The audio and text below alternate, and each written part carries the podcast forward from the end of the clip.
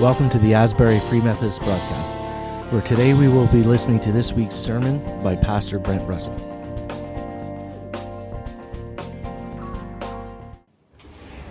This is part 10 in our series Genuine, a walk through Colossians. Today we're going to walk through Colossians chapter 3, verses 9 to 17.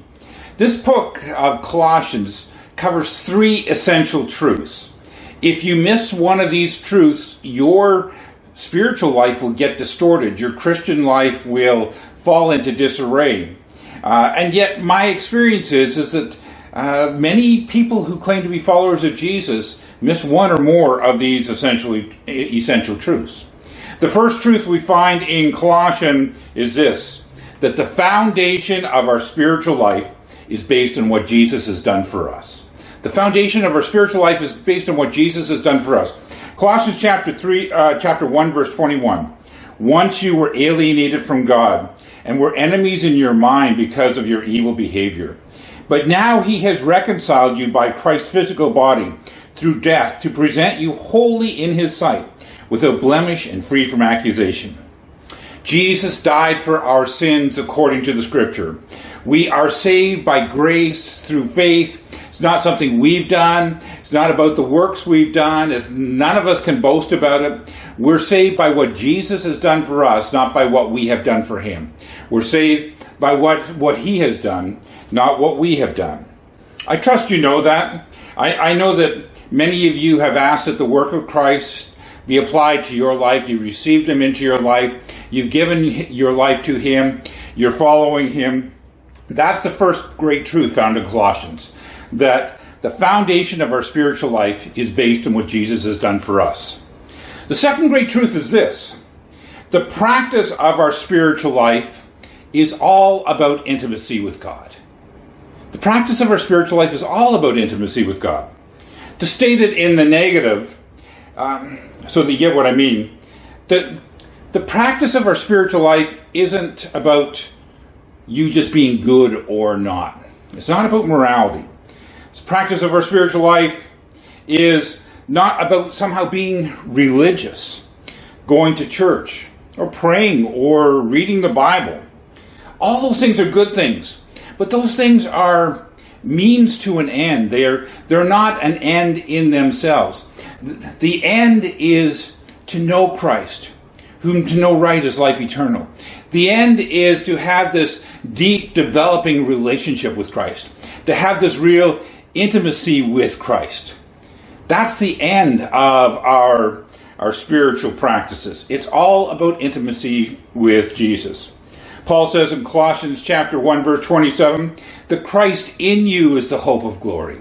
It's as we develop that relationship with he who has come into our lives that that is what mattered. We talked about last week how you've been raised with Christ and seated with Him in the heavenly realm, and we're called to set our hearts on things above and our and our mind on things above. Why? Because our spiritual life is all about our connection with Jesus, our intimacy with Jesus. That was that is what Jesus was talking about in John chapter uh, 15, verse 5. He said, "I'm the vine; you are the branches. Those who abide in me and I in them will bear much fruit. Apart from me, you can do nothing." Uh, abiding in Christ, connecting with Christ. Um, we looked at it when we we looked at uh, Colossians chapter three, verse one. You've been raised and seated with Christ. I want to encourage you to push into your relationship with Christ. That's the second great truth um, that you are are connected with Christ, and that our spiritual practice is all about our intimacy with Christ. Hope that you're you're you're getting it so far. So First great truth is the foundation of our spiritual life is on what Jesus has done for us. Uh, the second great truth is that the, the practice of our spiritual life is about intimacy with God. Now, the third great truth is the one we want to focus on today. It's the measure of our spiritual life is determined by how we relate to others. Or to put it another way, the true measure of your Christian life is now not how much or how often you read your Bible. Those things are important. But the true measure of your of your spiritual life is about how you relate to other people. because what happens is that our prayer life and our Bible reading and our intimacy with Christ transforms us because of what Christ has done. But you measure that transformation in terms of how you relate with other people. So, let me take you back to the passage, and we're going to look at a few verses we looked at last week. Colossians chapter 3, verse 9. It says this Do not lie to each other, since you have taken off your old self with its practices, and have put on the new self, which is being renewed in the knowledge, in the image of its Creator. Here there is no Gentile or Jew, circumcised or uncircumcised, barbarian, Scythian, slave or free, but Christ is all and in all. As an introduction to the passage that we're about to look at, Paul, Paul says, You've been transformed into the image of Christ. And where and when you are, the distinctions between you and your fellow believers that are the distinctions that are made by this world don't matter. It's about Christ. And it's about who he is, not about the things that separate us. So Paul makes a list here. And this list is relevant to us as well in some ways. First of all, he talks about the Jew versus the Gentile. Paul's spiritual growth had to do with overcoming his spiritual elitism. Uh, Jews were God's chosen people, everybody else was a second class citizen, is how he grew up. Paul says, in Christ there's no such distinction. Christ is all and in all. I grew up in a Christian home, I grew up into the faith. Maybe you grew up and you grew up with a rough background, you didn't come to know Jesus later in life.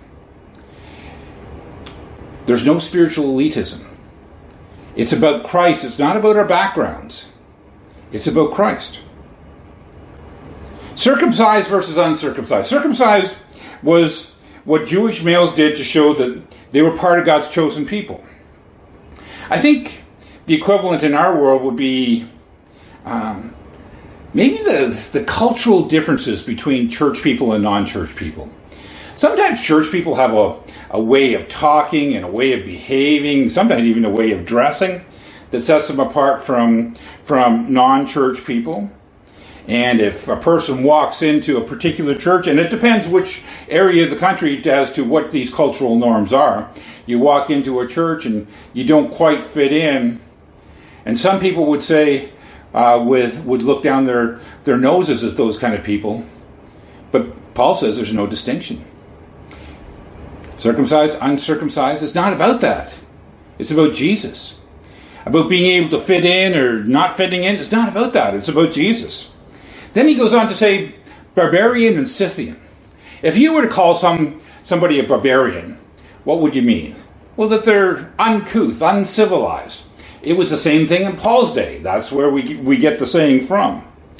And it might be the equivalent in our uh, culture to call somebody a redneck. Um, and what a lot of people in Paul's time looked down on the barbarian, on the Scythian. Paul says, in the body of Christ, those distinctions don't matter. It's about Jesus.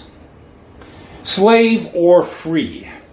We don't have uh, slaves so much, but we do have higher economic class and lower social economic class, and um, there's a tension in in that. Paul says slave or free, doesn't matter. It's not about that, it's about Christ. So before we get to today's passage, Paul pushes all the religious bigoted buttons. He pushes the, the racism button. He pushes the extreme cultural differences button. He pushes the uh, social economic button. He pushes the uh, education civilized button. And then he says this Colossians chapter 3, verse 12. Therefore, as Christ's chosen people, holy and dearly loved, clothe yourself with compassion, kindness, humility, gentleness, and patience. Bear with each other and forgive one another. If any of you has a grievance against someone, forgive as the Lord forgave you. And over all these virtues, put on love, which binds them all together in perfect unity. he speaks of who we are.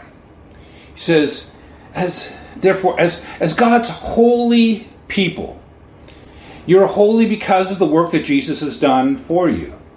You have been made holy because Christ has come into you. The foundation of our spiritual life, first truth, is what Jesus has done for us. He's dealt with our sins, He's made us holy.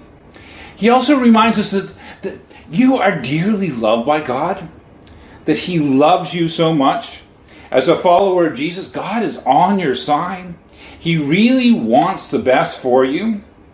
So, out of this position of being forgiven and being made holy and, uh, and being truly loved, he says this clothe yourself with compassion and kindness and humility and gentleness and patience.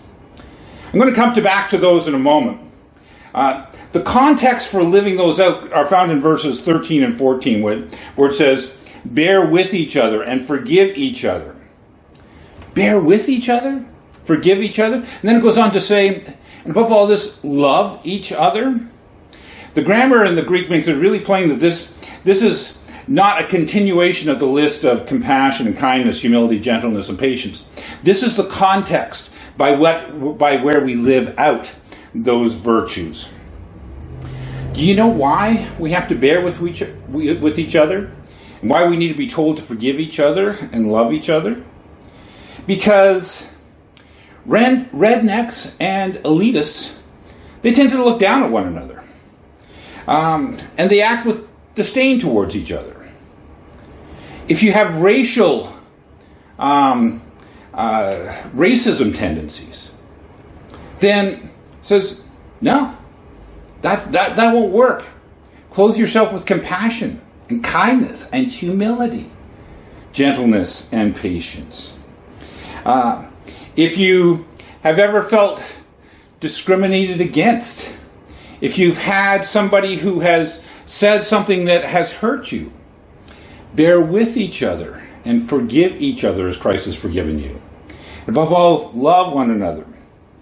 There are tensions that arise in a group of believers just because we're people. And if you add on top of that um, multi ethnic, diverse social economic, sometimes denominational, uh, uh, varied denominations, yet onto that multi generational, our idea of what spirituality should look like can be really different. Hymns versus courses, traditional versus contemporary. All these kind of things get thrown into the mix. And how we use language and how we say things and what we think is appropriate, how we behave. These things can be really different depending what kind of background and who you are, where you come from. And we can get pushed into being offended, being irritated, being. Paul says, bear with each other, forgive each other, love each other. Paul says the point is that there are no sides. There, there, there isn't the, the Jewish side and the Gentile side. There isn't the slave side and the free side. We're in Christ. For Christ is all and in all. So, as God's chosen people who are holy and dearly loved, treat people who are different than you, people who irritate you, treat people who are a way richer or a way poorer than you, who know far more or less, or are more civilized or more earthy. Clothe yourself with compassion and kindness and humility and gentleness and patience. Be that towards them. You'll, you'll, you'll know that Paul doesn't say, pretend to be compassionate and kind and uh, humble and gentle and patient. You know, just, just kind of, you know, act that way. That's not what's going on here. If you look closely, uh, verse 5, he tells us to put to death what belongs to our, our earthly nature. And now he's saying, clothe yourself with compassion. He's saying, put on uh, clothing of compassion and kindness. Your clothes are, are what people see when they look at you. This is just part. This is who you are. It's your style. Clothe yourself with compassion and kindness and humility, gentleness and patience. I want you to notice that your actions of compassion and kindness, humility, gentleness, and, and, and patience have nothing to do with the other person. Nor does the bearing with, nor the forgiving. It's not like, uh, well, I'll forgive them when they ask for forgiveness. I'll bear with them if they change. I'll have compassion and kindness on them when, when they fit more into what I would like to see.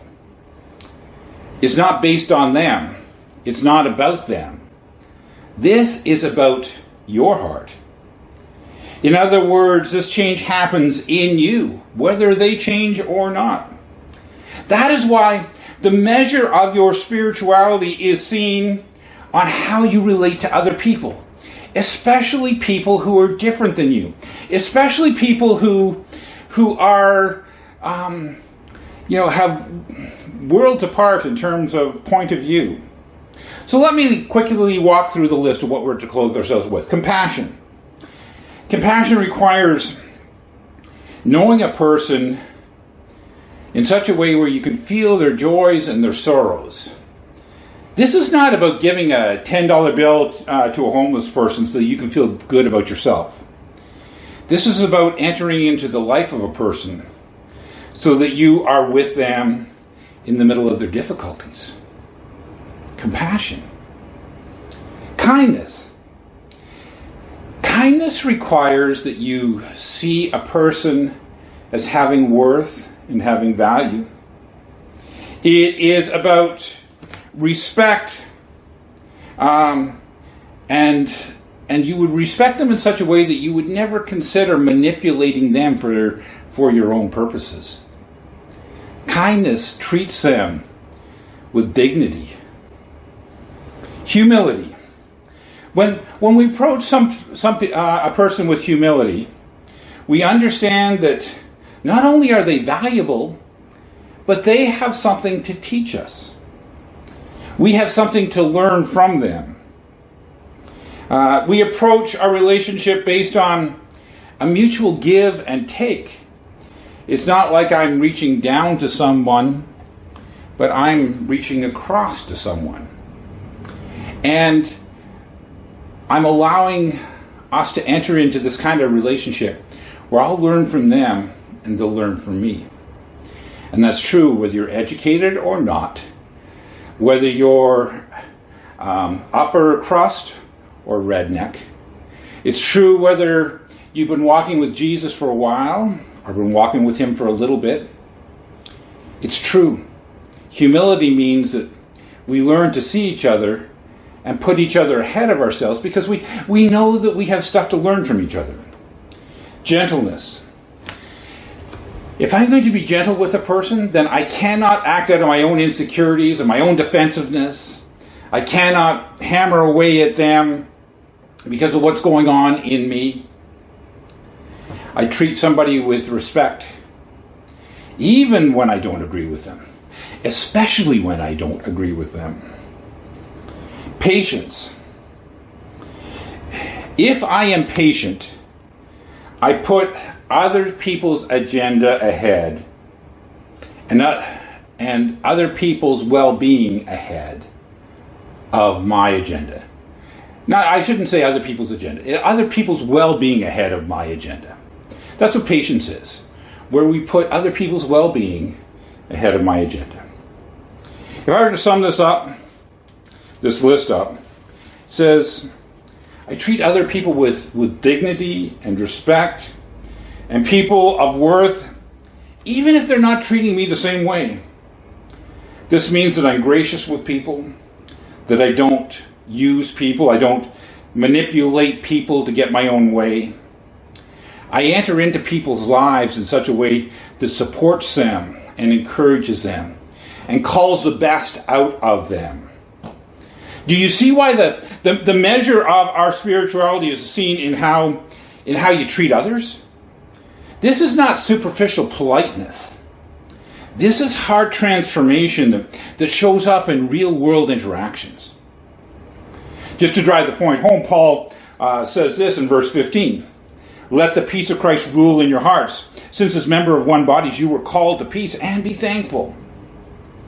You see, if a heart has been transformed by God, these kinds of people um, that would normally drive you crazy would normally make you anxious, but your heart's been transformed by God, and and you can interact with them, even have fierce conversations with them, and your heart can be at peace, and you treat them with love. Um, and that's true even if they're really different from you.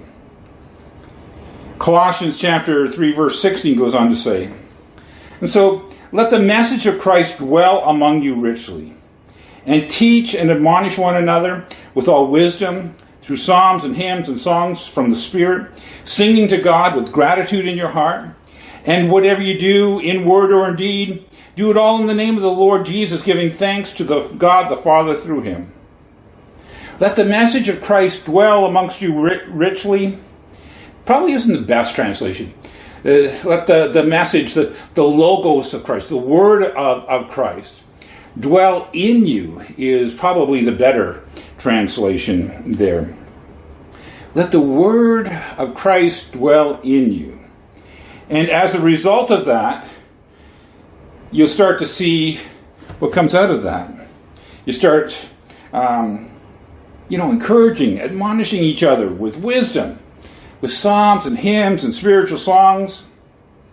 Now, in verse 11, uh, in this passage, he says that Christ is our all in all. Now he's saying that you let the word of Christ dwell in you. And, and all that Christ is and who he stands for and what he said and what he's done. That's that's the word of Christ. That's that's the logos of God of Christ. It's it's it's the sense of the whole idea of Christ. Let that dwell in you richly is set your hearts on things above. Set your minds on things above. Now, it's interesting, there's a parallel passage in, in Ephesians chapter 5, verse 18. It says, Do not get drunk with wine, which leads to debauchery. Instead, be filled with the Spirit. Speak to one another in psalms and hymns and spiritual songs uh, from the Spirit. Sing and make music from your heart to the Lord, always giving thanks to God the Father for everything in the name of our Lord uh, Jesus Christ. Notice that Colossians has let the word of Christ dwell in you, and Ephesians has be filled with the Spirit. But the results are somewhat the same. It's you're going to admonish and you're going to speak to one another, psalms, hymns, spiritual songs. There's something about your internal life when you are filled with the Spirit or when you're letting your heart and your mind dwell on things above, where it has a way of transforming our inner life. And we start to speak out the words of, of, of hope and of goodness and of praise. It transforms whatever we do because we're doing it in the name of Christ. There are big, two, three big truths in Colossians. The first one is the foundation of our spiritual life is what Jesus has done for us. The second big truth is, is that it's our spiritual life is all about intimacy with God, being filled with the Spirit, letting the Word of Christ dwell in us richly. All prayer and worship and Bible reading are towards that end, where we know Christ and the power of His resurrection, where we're abiding in Him and walking with Him and leaning into Him, and our relationship grows in depth and in texture. The third great truth is this you can tell how much of the work of Christ has been applied to your life. You can tell how much uh, you've pushed into a relationship with Jesus by how you relate to other people. Do you forgive and bear with? Do you, when people see you, Do they see you clothed with compassion and kindness and humility and gentleness and patience? It's how you treat the ones who are different where this especially shows up. If your pushing into Christ hasn't resulted in a difference in how you treat people, then you're going to need to lean into a, a deeper relationship with Him. You're going to need to be discipled better. You're going to have to push into what He's done because He wants to transform your heart. Because this isn't just a pretty facade, this is a deep working of the Spirit in your life. I'll end with a quick story. There was a person in a church where I was pastoring that I had a bad attitude towards. He, he was a nice guy and all, but he was just really different from me. He valued things that were different. Um, we saw things differently. And the trouble was, I had to work with him closely. He, he did some things that really irritated me, and his, his view on things were, were different than mine. The things that he valued were somewhat different than the things I valued. And every time I, I, I work with this person, I came away with this bad attitude, fear, feeling irritated. My first thought was, well, how can I arrange it so I don't have to work with this guy? My second thought was, how can I get him to do what I want him to do? You'll notice that those thoughts were all about me, my agenda, and my comfort. That's where our minds and our hearts go when they haven't been fully transformed by Christ. But my bad attitude, my irritation, it wasn't about him. It was about me and my heart. I started off asking God, God, what, what, what should I do? And, and I sense this answer, you need to pray for him. So I put him on my daily prayer list. And I pray for him every day, very faithfully. You know, it took probably a month. But uh, my heart changed. The guy didn't change. He was still doing the same stuff. But I changed, and we could work together, and we could speak to each other, and it didn't link into my insecurities or my need to get my own way. Let me ask you this question. If you were to grade your spiritual life on how you bear with one another and forgive one another and truly love one another, if you were to grade yourself on how you are compassionate and kind and humble and gentle and patient to those who are really different from you, what kind of grade would you give yourself? That will give you a handle on how your spiritual life is doing. Your goal isn't just to somehow uh, fake compassion and kindness. Your goal is to be transformed by Jesus as you live in relationship with Jesus, as your heart is purified by Jesus, as your mind is transformed and is renewed by Jesus. Then what happens is that our attitudes towards other people are transformed as well. We are able to bear with one another and forgive each other and love each other. We're able to put on compassion and kindness and humility and gentleness and be patient. And we live with each other, even when we're different, very well. I pray that God's grace would so infuse you that you would experience this as you interact with others. Let's pray.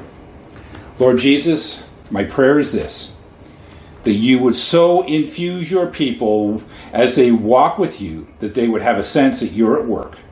I ask, oh Lord, that you would show them who you are and you would transform their hearts so that as they relate to others who are really different than them, that you would give them a sense uh, that they are clothed with compassion and kindness that they see each other and treat each other with humility and gentleness and patience.